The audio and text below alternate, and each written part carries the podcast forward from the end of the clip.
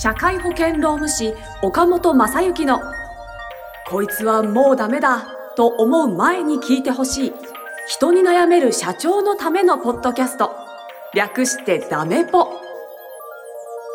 この番組は企業経営の中で必ず訪れる労務の悩みについて社会保険労務士の岡本正幸先生が具体例なども交えながらコミュニケーションと労務の視点で解決策への考え方をお伝えしていく番組です。中小企業の労務管理と SDGs を推進する三茶社会保険労務士事務所の提供でお送りいたします。はい、今週も始まりました。ダメポ第8回、えー、送らせていただきます。ナビゲーターのトーマス J. トーマスです。よろしくお願いいたします。そして、岡本先生、本日もよろしくお願いいたします。よろしくお願いします。はい、ありがとうございます。ありがとうございます。今日岡本先生着てる衣装って、プロフィール写真の時と同じネクタイですかね？違いますかねこれ？そうでしたっけ？え、なんかそんな気、なんか見覚えがあるなと思って。そう、そうかもしれないですね。あそうですよねはい。あのねプロフィール、プロフィール写真も、あの、ありがたいことにトーマスが撮らせていただいてまして。ありがとうございます。いいはい写真を撮っていただいて。えーはい。あそう言う言ってなかったかもしれないですけど、トーマスってあの、ポッドキャストのナビゲーターもしてるんですけど、あの本職フォトグラファーなんですよね。あ、そうですよね。そう、写真撮ったりしております。はい。はい。そうなんです。それはそうですよね。どんな人かなって。どんな人か言ってなかったかもしれないなと思って、ちょっと今言っちゃいました。じゃあトーマスさんにご依頼がある方も、どんどん。?LINE 公式アカウント。はい。いいですか？どうぞどうぞ。はい。ありがとうございます。そう、概要欄にですね、あの、三茶社会保険労務士事務所の LINE 公式アカウントがあります。えーそこからですね、えー友達登録しておいていただけると、岡本先生にすぐ相談ができるというようなはい体制ができますので、ぜひ番組に向けての相談ももちろんですけど、岡本先生に直接相談すると、もっと多分細かくですね、いろいろやっていただけると思いますので、お問い合わせいただけたら幸いです。はいということをお待ちしてますよろしくお願いします。まあ、あの、トーマスの、えの、あれもいいということで、今、あの、ご了承いただいてきましたので、はいトー。マスに興味ある方もぜひそちらからお問い合わせください。お願いしますますでは本日の、えー相談に移らせていただこうと思います。本日の相談です。イベント企画、広告代理店の経営をしているものです。創業15年目、コロナ前は安定経営で社員数も20名前後でほぼ変わらず、えーコロナ禍で業務量が減り、人の削減に手をつけたくなかったので、社長の私が営業に出るようにして、なんとか回復のめどが立ってきました。そんな中、専務が社内でパワハラ的な言動をしているという相談が社歴の長い部下からありました。外に出ることが多くなり、社内関与が減っていたため、社内調査を行いました。その結果、専務は自身がパワハラ的な言動をしているという認識は全くなく、対象者も捉え方によって異なることが分かりました。専務との付き合いが長いメンバーはパワハラとして捉えていない一方、社歴の浅い若手のメンバーからはパワハラ的な言動があるため指導してほしいという訴えがありました。また、他部署の社員からも捉え方によってはパワハラと言われても仕方がない言動があったという意見が出てきました。この状況に対してどのように対処ししたらよいか迷っています。専務に対して直接指導をすることもできますが、彼が自己認識に欠けるため改善が見込めるかという、どうかという不安もあります。また、社内の雰囲気が悪化する可能性もあるため、慎重に対処したいと思っています。どのように対処すればよいのか、アドバイスをいただければ幸いです。ということです。はい。パワハラ。パワハラ。そうですね。るほど。パワハラのご相談も多いですね。ああ、多いですか。はい。今ね、厳しいですよね。すぐパワハラになっちゃいますもんね。そうですね。あのーまあ、すぐパワハラになってしまうかというと、まあ、それはね、えーそうじゃない場合もあるんですけど。あそうじゃない場合もありますかうんだから、あのーなんていうんですかね、何、何から何までパワハラですっていうことではないんですけれどもね、もちろんね。ただ、あの、えー定義としてあるのは、あの、パワハラとかセクハラとか何でもそうなんですけど、はい基本的には受け、あの、受けた側の方の認識によりますのでその方がパワハラだと思ったら、まあ、極論言ったらある程度パワハラだと思ってあの、ある程度会社としては、ちあの、対策を打っていかないといけないということになりますので。うんなる。ほど、難しいですね。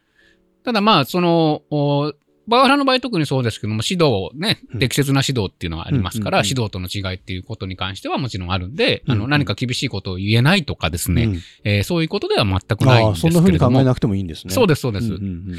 で、あのーそういう意味では、やはりパワハラに関しては、あのーまあ、このご相談の中にもありましたけれども、うん。あのどうしても、うん、一つは、てきちんとした知識だったりとか、うん。あの厚労省がガイドラインみたいなものを出してますので、うん。あのそのガイドラインをきちんと、まず知識として身につけていただくっていうことが、うん。あの、これはもう全員にしていただくことが大前提で、うん。あの、必要だと思います。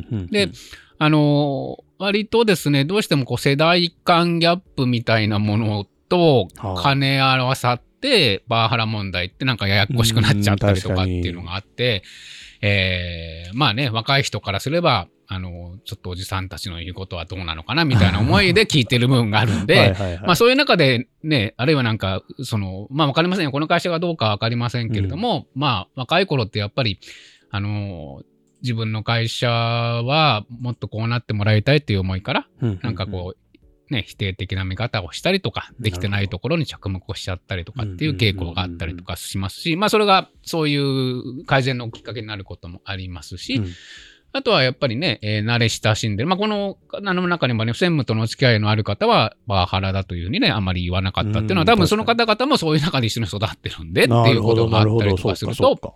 ただまあさっきも言いましたよね、受け取る方がどうなのかということでありますので、あの、そこは、あの、まあそういうことをしていくためにも、まずパワハラってどういうことなんですよとか、うんうんどういう行為が値するんですよとかっていうことに関しては、えー最低限、あの知識は身につけていただくことはやっていただく必要があるかなと思いますうんなる。ほど。なんかパワハラ研修とか、そうですね、。パワハラ研修。うんうんうんうんはいうんうんうんで、あの、パワハラもセクハラもいろんなハラスメントもね、うんあの、ですから、その、正確な知識、じゃあうんこれは、まあ、その、パワハラとしての代表的な行為ですよっていうのもあるし、うん。えーあるいはこれはそうじゃないんですよっていうこともありますので、えーその辺をやはり、あの、上の方にも下の方にも分かっておいていただくと、うん。あの非常にいいですよね。うん。なるほどね。でそその上でやっぱりそうは言っても実際の現場で起きることっていうのは、その知識があった上で、どうなんですっていうことを判断しないといけませんけど、知識がない中だと、何の判断もしよう確がないんで。かに、ぼんやりとなんか本当に、はい。何でもパワハラになっちゃうみたいなイメージもあるし、そうなんです、そうなんです。なんかこう、捉える方の問題だからこっちがどうにもできないみたいなのあるけど、やっぱガイドラインみたいなの分かってると全然やっぱ違いそうですね。そうです、そうです。ガイドラン、インを示した上で、じゃあその上で、これはパワハラだねとか、パワハラじゃないねっていう判断もしやすくなると思いますので、確かに何から何までパワハラですって言ったらね、うんうんうんあの、何も指導できなくなっちゃいますかね、ら。なんかそんなイメージが持ってました、勝手に。はい。それは、あの、うん違いますし、まあ、そこをね、なんかある程度若い子だと、やっぱりなんか、ね、自分のこう、うん主張のために、うん何でもかんでもパワハラですみたいに言いたがる方もいますから、うん余計厄介になってきて、うことねに。なってしまいますので。はあ、なるほど。で、それが、まあ、まずですから、あの、大前提で知識をまずやっていただくということが大事ですし、で、一方で、あの、企業経営で、という視点から捉えると、あの、ハラスメントの問題っていうのは、うん。あの、なんていうんですかね、たまにその、いや最近出てきたから仕方がなくみたい、仕方なくみたいな形で、えーどうしてもなんか受け身的に捉えたりとか、えー昔は良かったなみたいな思いで捉える社長さん、うんうん。うんうん。まあ、この方がどうということではなくうんうんうん。ていらっしゃるんですけど、そういう考え方ではちょっとまずいので、なるほど。はい。もうとにかく真剣に、あの、うん。手を打たないといけないことですよね。あの、まあ、パワハラとかセクハラがある会社にも社員さんなんて絶対入ってきませんから、うん確かにこれから先にで。そうすると社員来ない会社になってしまうということになると、なるんで、で、そんなになんていうんですかね、あの、えー状況にもよりますけれども、きちんとした手段、知識を身につけていただいたりとか、きちんとした対策を打ちたりすれば、そんなね、ややこしいことにはならないんですよ。売り上げをもっとあの厳しい危機病に、この方も今努力してると思いますけど、うんうん周りの中で厳しい状況の中で、うん。売り上げを取っていこうっていうことに比べて、あの、そういうハラスメントに関してのきちんとした知識をつけようよとか、うんうんうん。あの、一人一人気をつけるようにしようよっていう、うんうんうん。社内の顔をした知ってる人に対してやる方がうん、全然その、まあ、比べるものが違うかもしれませんけど、はいはい。楽なというか、活動にはなると思いますので、一度こう、本腰を入れてやっていただいたらいいのかなと思います。なんかね、直接売り上げにも関わらないしとか、ちょっと後回しにししちゃいそうな気がするんですけど。そうですね。その気持ちはよくわかるんですけどね。うんでもまあ今回のこの会社さんの場合はね、実際にもじ現象が起こってしまってるんうでね。あの、まあこれをきっかけに、あの、きちんとした対応をしていただくべきじゃないかなと思いますね。にでもまあ確かにこれをきっかけに、社内がそういうふうにククリーンになるっていう言い方でいいいいかわかんないですけど、なんかそういういい方向に行くんであれば、確かにやってみていいと思いますね。そうですね。うんそういう意いいきっかけですよね。はい。えー、パワハラ問題、セクハラ問題。なんかね、よく聞きますけど、なんかうちに限ってはそんなことはとかなんかちょっと思っちゃいがちな気もするけど、意外とあるんですかね？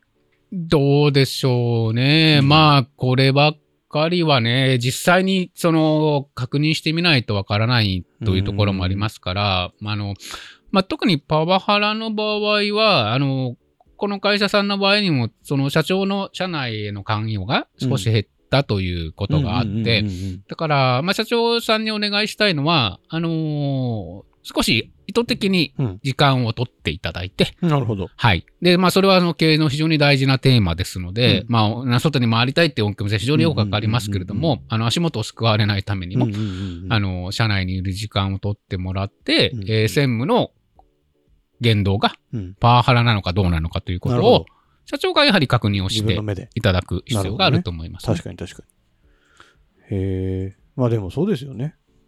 自分の目で確認してみて、実際どうかが分かれば、アプローチの仕方もそうですすからね。。ねはい。で、まあうん、確認するというのはもう、まあ、それをしたら余計いいですし、うんで、その前に、まあ、あの、早急に手を打つ必要はあると思いますので、うんやっぱりその研修みたいなものというのはしていただいた方のがいいのかなとは思いますけれども、はい。え、ちなみに岡本先生はパワハラ研修とかもできるんですか？あ、やりますよ。あやるんですか、はい何でもできますね。何でもやりますよ。はい。え、できないことは逆になんかあるんですか？できないこともいっぱいありますあできないこともはいいっぱいあるんですねできないこともいっぱいありますけど。あの、できることしか今ご紹介してませんので。あそういうことなんだはい、そういうことでございます。はい。できることすごいですね。はいパワハラ研修。ちょっと気になりますので、よそうですね LINE の方からちょっと問い合わせてそうですね、そうですね。はいはい。ぜひ皆さんもですね、LINE の方からパワハラ研修気になりますとか言ってもらえれば、ね多分何。かしらのは反応が返ってきますので、よろしくお願いしますということで。はい。はい。とっても今週も勉強になりました。ありがとうございます。ありがとうございます。はい。。というわけで、じゃあ番組の最後にですね、えー今週のロームの豆知識を教えていただきたいと思います。はいお願いします。ありがとうございます。では、えっと、今週のロームの豆知識で、前、えー前、前、先々週かな？もう、えー、広告改正がありましたということで申しました。あの、実は4月にもうい、あの、いくつも変わってるんですけど、割と、取り、あの、話題にもなってるんですけど、あの、うんお給料をデジタルマネーで払うことが許されるようになったとほう。いうのがあります。へえ。知らなかった。なんで、あのー細かいところはちょっとね、この時間の中であれなんですけどまあ今まではそのお給料はもちろん現金でとかっていうことでしか払わない、うん払うん。払えなかったんですけど、まあそれを一部デジタルマネーで払うことができるという。ことデジタルマネーって何ですか？どういうものああ、だからら。、あの、何ですか？えっ、と、何？ビットコインとか？そうそういう、えーなんかう。仮想通貨的な？仮想通貨だけじゃなくて、なんかポイント的なもので、おお、ペイペイとか？ペイペイとかでもいいんです。で、その、一応そういう、どこの業者さんのを使っていいかっていうのは、なんか難しい、あの、ちゃんとした基準がありますので、どど。どこのでもいいというわけではないんでえーそこはちょっとえー、すごいっすね。そうなんです。だから今もそういうので払えますよっていうのが一応緩和されましたので、。え、銀行使わなくなっていくんですかね、これから。銀行使わなくなっていくかもしれないやですね。すね。銀行潰れちゃうじゃないですか。そうですうね。ん困りますね。変わっていきますね、世の中っ。変わってていきますよ。なんか本当ですよね。へえ。はい早速、なんかね、あの、そういうの、新しいもの好きの会社なんかはすぐ導入していくんでしょうね。そうですね。していくんじゃないですかね。まああとは、あの、割と外国人の方とかを使ってる方とかだと、ああ、なるほど。やっぱりインターナショナルで使えるような通デジタル通貨みたいなのあるじゃないですか。だからそういうので、払ってあげたりとかすると喜ばれるみたいな。なちょっと導入したいなって思っちゃいますね。そうですね。はい。そこは詳しくは。あへのまた私も勉強中なんで、あなるほどの、やっぱり、あんね、あのーちょなんか変な会社だと困るじゃないですか。はいはいはいお給料なんでっていうことがあるんで、なんかそこは基準があって、うんこういうことを目指している会社じゃないといけませんよっていうのはあったと思いますけど。そうなんだ、そういう基準があるんですね。はいえーちょっと詳しくは、またちょっと、岡本先生に問い合わせて。見てください。はい。はい、ありがとうございます。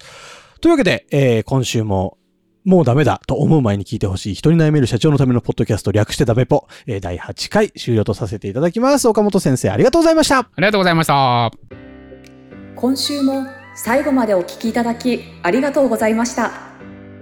番組概要欄にある三茶社会保険労務士事務所の LINE 公式アカウントから番組への相談や感想扱ってほしいテーマなどをお送りください。些細なことでもお気軽にご連絡くださいませ。それではまたお耳にかかりましょう。ごきげんよう。さようなら。この番組はプロデュースライフブルームドットファンナレーション水野あずさ提供三茶社会保険労務士事務所がお送りいたしました。